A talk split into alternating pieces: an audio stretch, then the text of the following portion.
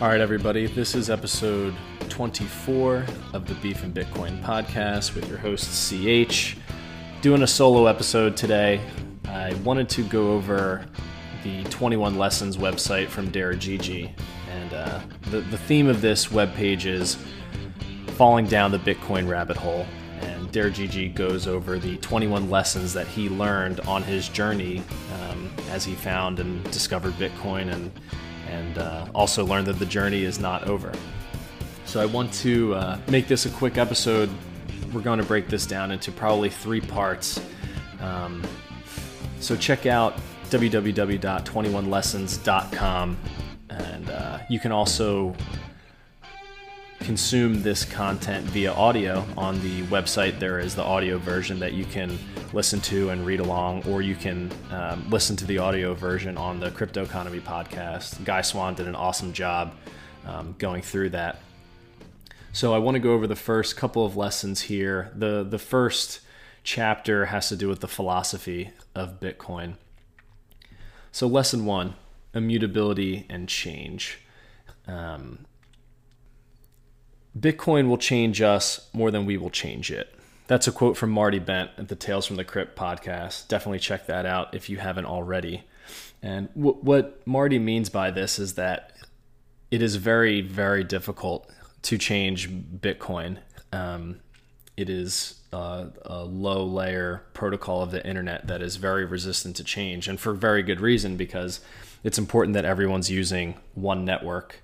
Uh, in this example, but um, Gigi talks a lot about how Bitcoin is hard to describe. And I've noticed that as I've tried to use different analogies to explain Bitcoin to different people over the last two years, that it hasn't always been such a good analogy. Um, and the reason for that is because Bitcoin is brand new. It is a completely new thing we now have digital scarcity. And that has profound implications on pretty much everything. And um, one of the one of the analogies that I just heard from someone was if you're trying to explain Bitcoin to somebody and you're talking about it as a digitally scarce good, it would be the equivalent of, say, sending an email to someone and then no longer having that email. So you type up uh, an email, it says hello world on it. You send it to somebody, and you no longer have that email. It is gone. You cannot view it, uh, see it, have access to it, control it.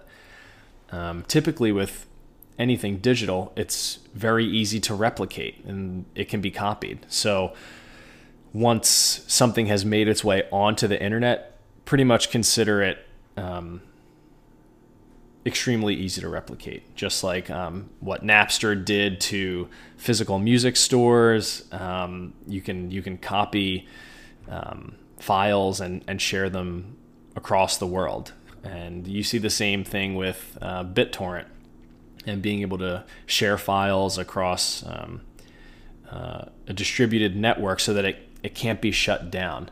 And that's a very powerful thing. And you know we'll talk more about this decentralization in a second, but the the two important aspects of Bitcoin that are essential, as Gigi says, are the decentralization and immutability.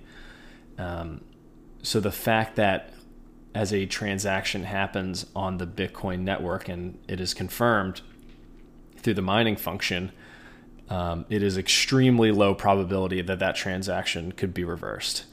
So it is much different than using a credit card or PayPal, where um, the merchant is susceptible to chargebacks uh, or, or, payer fraud.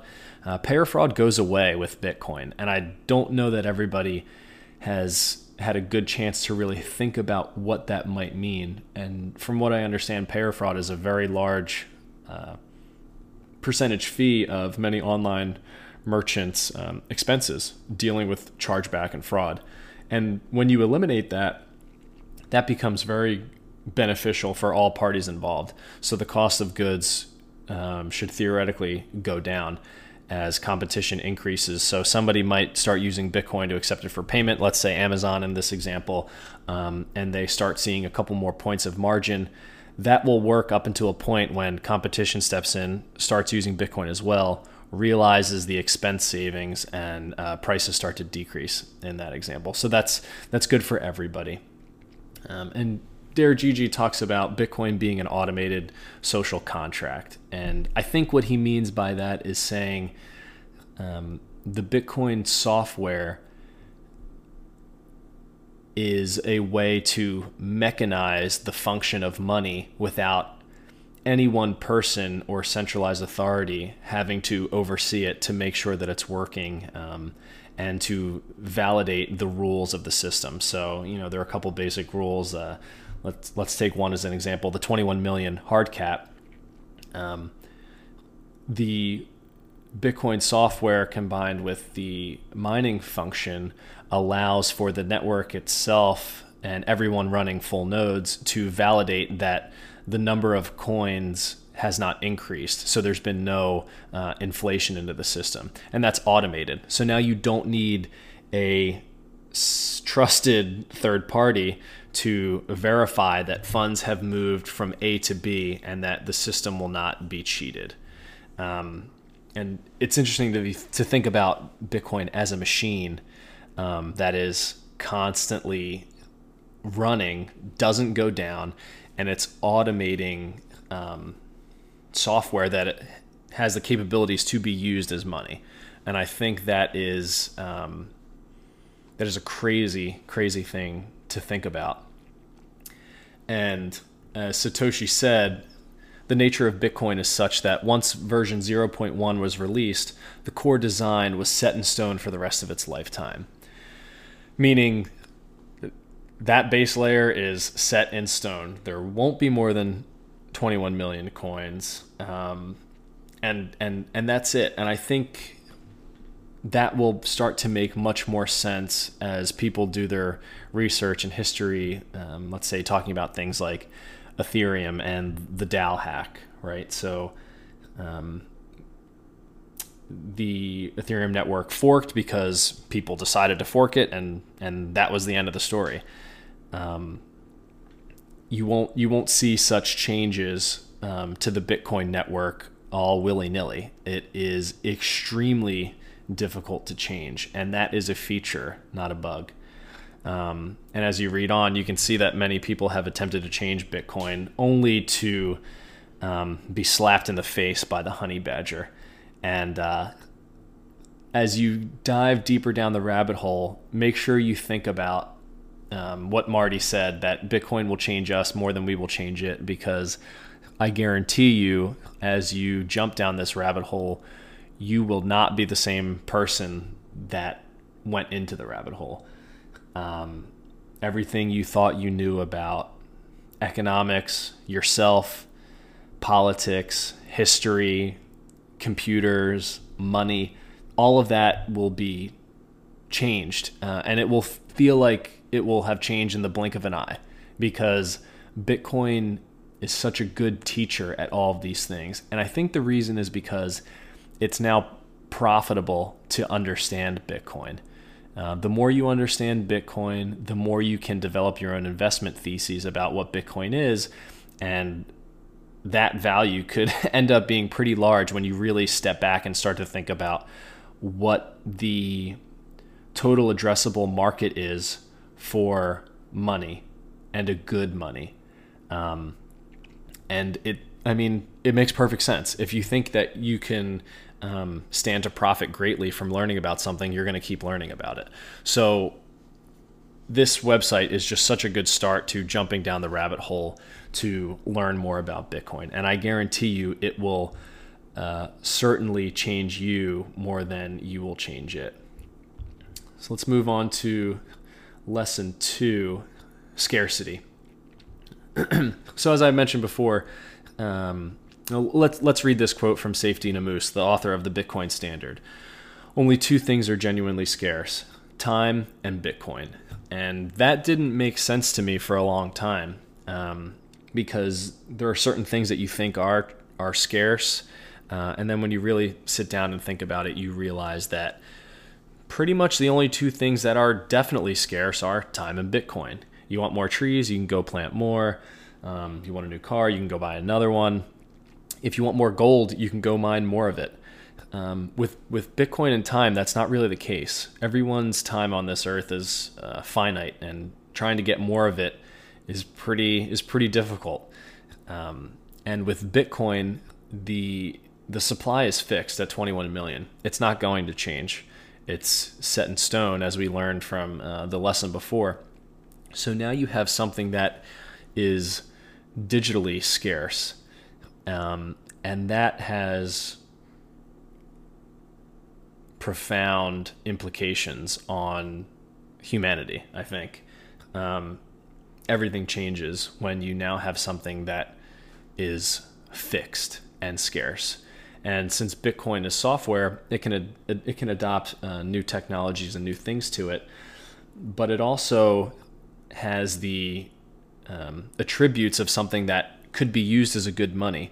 And there's been a lot of discussions about whether Bitcoin is money, and it, it, it's really not. It's just text. It's just software, but it does have um, all the characteristics of something that can be used as a very good money. Um, and it's very secure. And, and this is something where uh, Bitcoin outcompetes gold because gold suffers from the centralization and vaults problem, right? So gold was a very good money for thousands of years, and it's not a coincidence that um, so many different societies converged on gold to use as money, and that's because humans tend to like to use one thing for a, for a certain um, task. Like we we only have one internet that everybody uses to communicate with each other, and we used gold for a very long time because it was a good thing to use as money that everybody could could use and per- perform a economic calculation on. But it doesn't scale very well uh, because it's physical in nature. So if you wanted to pay for a stick of gum, you'd have to shave a little bit of gold off of a, a coin or whatever. It's just not. Um, it's not that practical. But you know they they they attempted to solve that problem with um, notes redeemable for gold, and and that was used for a very long time, and that has its own um, downsides because. Uh, you need to trust a centralized authority to house the gold and to not inflate the supply of the paper notes beyond the amount of gold that they have in their vaults. And uh, history tells us that that is not the case. And Saifedean does a really good job of explaining that in the Bitcoin standard, and I highly recommend going through that. Let's move on to lesson three replication and locality. This is an interesting one because it it takes a deeper dive into um, what Bitcoin is and that the fact that it really is just software um, that is sitting on uh, nodes or computers globally, right? And um, it's very weird to think about something that has no location. And, and the reason for that is because Bitcoin is digital. Um, and that's such a game changer because so many people think about money in terms of something physical, even though it's been digital for a very long time. They're just entries in your bank account or or whatever. Um, I had a discussion with somebody who, when I had first found out about Bitcoin and I was talking about it, they were like, you know what? If I can't put it in my wallet, then I don't really want to use it. And I empathize with that because um, people like to think of things in value, things that have value as being physical in nature. And now you have um, something that is purely digital and it, it has value because it's useful. Um, and that's just such a strange way to think about um, money. And that's the whole point of jumping down the rabbit hole is you start to learn things like all value is subjective and Bitcoin only has value because it excels so well as um, as a money, um, and as it's adopted as money, and more and more people learn about all the benefits of using Bitcoin as money, uh, it, its value will then increase. Um, so I think that's a that's a that's a really good lesson to learn. All right, we're going to skip this lesson and move on to lesson five the Immaculate Conception. So, Bitcoin's Immaculate Conception uh, is pretty cool. And this quote by Jimmy Song one of the greatest things that Satoshi did was disappear. Uh, yeah, so Satoshi left the project, right? He developed the code. He realized that he had a solution to the Byzantine generals problem. Um, and if you don't know what that is, definitely Google it so you can look into it. Um, and then he disappeared because he did not want to be a central point of failure. And a lot of people give the founders of other projects um, a ton of shit because they are essentially single points of failure.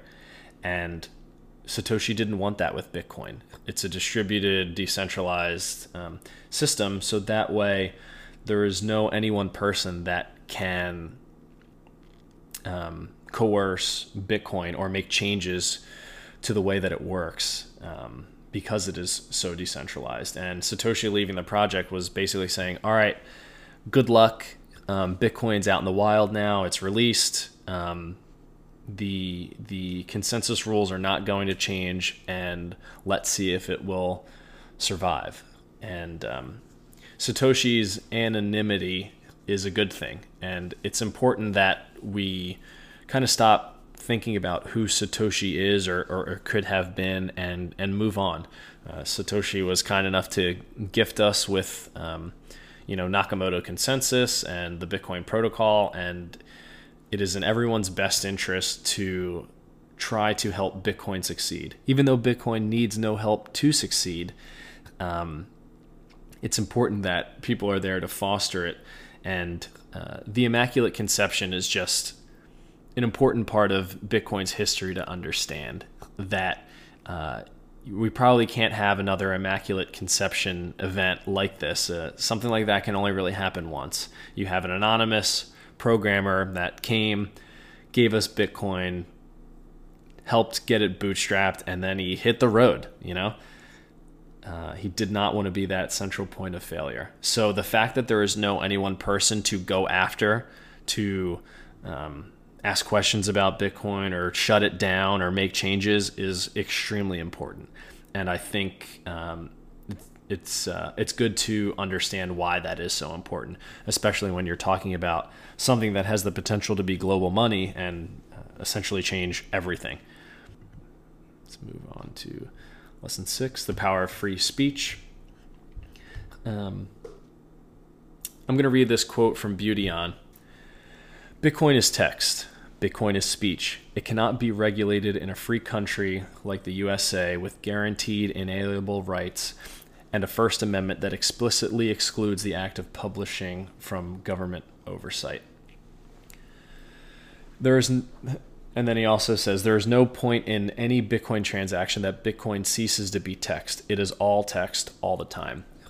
And it's really important to understand that Bitcoin is just text and therefore it is protected by um, protected by the First Amendment and free speech.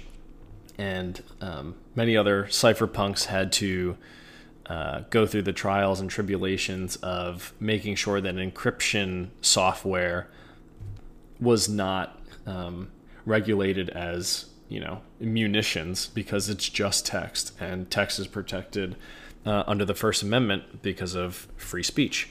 Um, and Beautyon also likes to say that that Bitcoin isn't money; it's just software, it's just text, but it has certain characteristics that make it such a good money, which I think is really important to understand. Um, that it is nothing more than than software, and because it's open and free to use, and anybody can use it, that gives it a higher probability of um, expanding globally and infiltrating everything we know. Um, and you can see that uh, with analogies like the internet and intranets. So the internet is an open uh, an open system that anybody can use. You don't need permission to use it, except maybe from your internet service provider. Um, and intranets are used privately, right? They're private networks, and it wasn't um, many many businesses like to use intranets as the internet was scaling and becoming uh, more usable because they were afraid of the internet because it was public because um, anybody could use it. You know is it secure? The internet was scary. And uh, obviously everybody capitulated and now every single person on the planet does their business over the internet.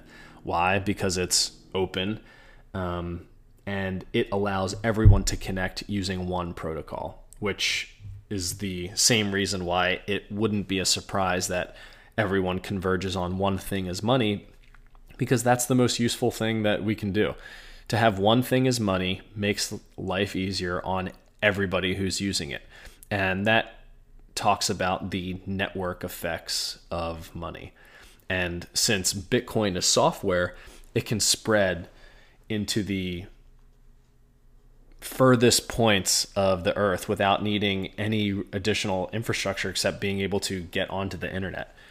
And um, as uh, Der Gigi says at the bottom here, Bitcoin taught me that in a free society, free speech and free software are unstoppable. So it is more likely that an open system, an open protocol like Bitcoin will be adopted globally um, than say a private network that's permissioned or these you know permission blockchains that that people are talking about. It's it's not a surprise that people are talking about permission blockchains the same way that they were talking about private um, versions of the internet that they would use um, back in the day. I mean i get it. Bitcoin is is scary to the person who has no clue what it is and the fact that it's public and open and anybody can use it it sounds that it's you know going to be used for what everybody says criminals and all this other nonsense just like the internet was only for criminals when um, it first started being used by um, larger amounts of people. And now everybody uses the internet. You would try going a day without using the internet. It's very difficult to do. And there will be a time when trying to not use Bitcoin in a day will be almost impossible. And it will be unthinkable in a few decades that you wouldn't use Bitcoin on a day to day basis. Uh, the kids being born today will have always lived in a world where Bitcoin existed. And that's really crazy because I guess I always was alive when the internet was around, but it wasn't always used for everything. Uh, I remember getting magazines to like you know order clothes or something. You would flip through the magazine and you didn't just go to the website and order it. Um, so things do change over time. So um, people have a very difficult time imagining a world that is different than the one that exists today. And i think that's part of this entire message of the 21 lessons that um, your entire worldview might change. And by the end of it you might be thinking to yourself wow, there's a there's a good chance that people might be using Bitcoin as money in the future, and I think that is that's very powerful. Uh, the last lesson in this section, um, the limits of knowledge. Good quote by Jameson Lopp here is that no one has found the bottom of the Bitcoin rabbit hole, and that is so true. Uh, from the from the moment you step down the Bitcoin rabbit hole, you realize that it's pretty much never ending, and depending upon your prior experiences, um, Bitcoin may make sense to you sooner rather than later. So let's say um, maybe your family or parents grew up in a country that suffered from hyperinflation and they know what it's like to live through um, a time when money stopped working and things became very difficult um, they might understand Bitcoin a little bit more quickly than someone who grew up in the United States and never had any issues with hyperinflation, where the money always worked. Um, cash was always accepted by everybody, or you could use your credit card at any time, any place, and very rarely would you ever had an issue. Um, those are two completely different experiences that will shape the way you think about Bitcoin. And your thoughts about as I mentioned before, economics, you know, specifically going back and studying Austrian economics, um, money, politics, history, all of that changes the further down the rabbit hole you go. And there is pretty much an infinite amount of knowledge you can learn from um, reading about Bitcoin. And I think that Bitcoin is such a good teacher because it's profitable to learn about Bitcoin and what I mean by that is if you started learning about Bitcoin at any date, let's say 2013, and you really took your time, you read every single thread on the Bitcoin Talk forums, um, you talked to as many people as possible, you did your due diligence, you started learning about Austrian economics, um, you could start to develop a thesis around what Bitcoin is and how valuable it could potentially be. And only because you spent all of that time learning as much as possible uh, about sound money, then you could properly start to value what Bitcoin could be worth, and then you could you know choose whether or not you wanted to hold some. Um, whereas prior to Bitcoin, um, learning more about Austrian economics or sound money was great because you had a better understanding of how things actually worked.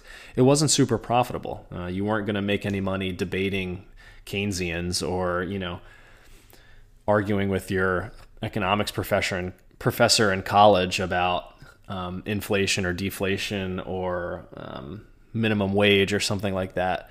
Um, debunking the teacher is not going to make you any more money, and it could actually lose you uh, money because you might not get a job because you're uh, you're not thinking in a mainstream type of way. But now, the more you understand these things, the more profitable it can become because you've taken the time to step back and really think about what about what's going on. And um, you know, Bitcoin gives you the opportunity to capitalize on that knowledge because you now have a way to save value through time and know with certainty that it will not be inflated away um, based on other people's decisions. And that's really powerful. So, again, this was the first part of 21lessons.com by Der Gigi. Um, highly recommend checking it out and checking out his other site, bitcoin resources.com. And we'll put those links in the show notes. Um, take, a, take a look at these. Uh, make sure you go through and read these or listen to the audio versions again. Probably go through them twice uh, as it makes starts to make more sense and then you can take deeper dives on each one of these topics in particular because there's as uh, Jameson said, nobody's found the bottom of the Bitcoin rabbit hole. So you can take this as far as you want to go. Uh, so thanks for listening to this episode. Wanted to try a slightly different um, format with, with just me speaking. So let us know how, how that went. Give us some feedback. Um, like and subscribe to this on YouTube. Follow it on Spotify leave us a review on Apple Podcasts if you can, and um, keep hodling and keep jumping down the rabbit hole. Peace.